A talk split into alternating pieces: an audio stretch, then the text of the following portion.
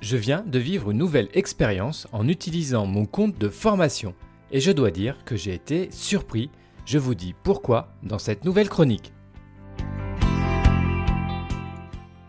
Le métier de pharmacien est-il vraiment bien connu des personnes en charge de la formation professionnelle en France?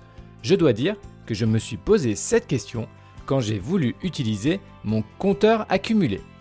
Comme tout salarié, chaque année, des droits à la formation sont crédités sur mon compte formation. Jusqu'alors, je vais être sincère avec vous, je n'avais pas forcément prêté attention à cet acquis professionnel. Mais j'ai été informé récemment que je pouvais tout perdre si je ne dépensais pas la somme accumulée sur mon profil.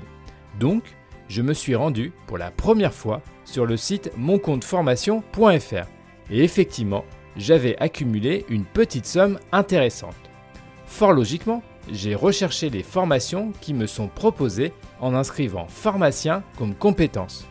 Figurez-vous que les premiers résultats sortants m'ont plutôt surpris, car plusieurs formations me proposaient de devenir préparateur en pharmacie, voire en étant spécialisé en pharmacie hospitalière.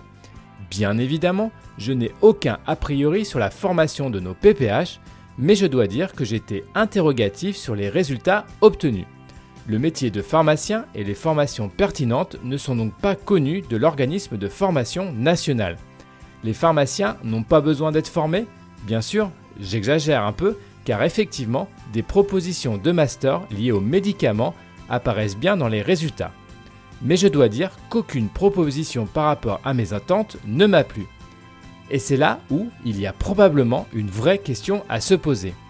Pourquoi les formations type universitaire DU, congrès ou encore DPC ne sont-elles pas référencées dans ces propositions? Pourtant, je pense ne pas être le seul pharmacien à chercher des financements pour me former sur des sujets et des thématiques professionnelles de mon quotidien. Je pense également à mes collègues de ville qui eux aussi ne doivent pas trouver de formation en rapport avec leur quotidien au comptoir. Donc je pose la question à nos instances représentatives et syndicales à quand la possibilité de pouvoir utiliser son droit à la formation pour se former réellement En attendant la réponse à cette interrogation, je me suis rabattu sur de l'anglais, c'est toujours une valeur sûre. En plus, c'est toujours utile aussi dans mon quotidien de pharmacien que dans ma vie en dehors de la PUI. Vous avez apprécié cette chronique Bonne nouvelle, vous pouvez le faire savoir en vous abonnant au podcast, en mettant 5 étoiles et en vous inscrivant à la newsletter.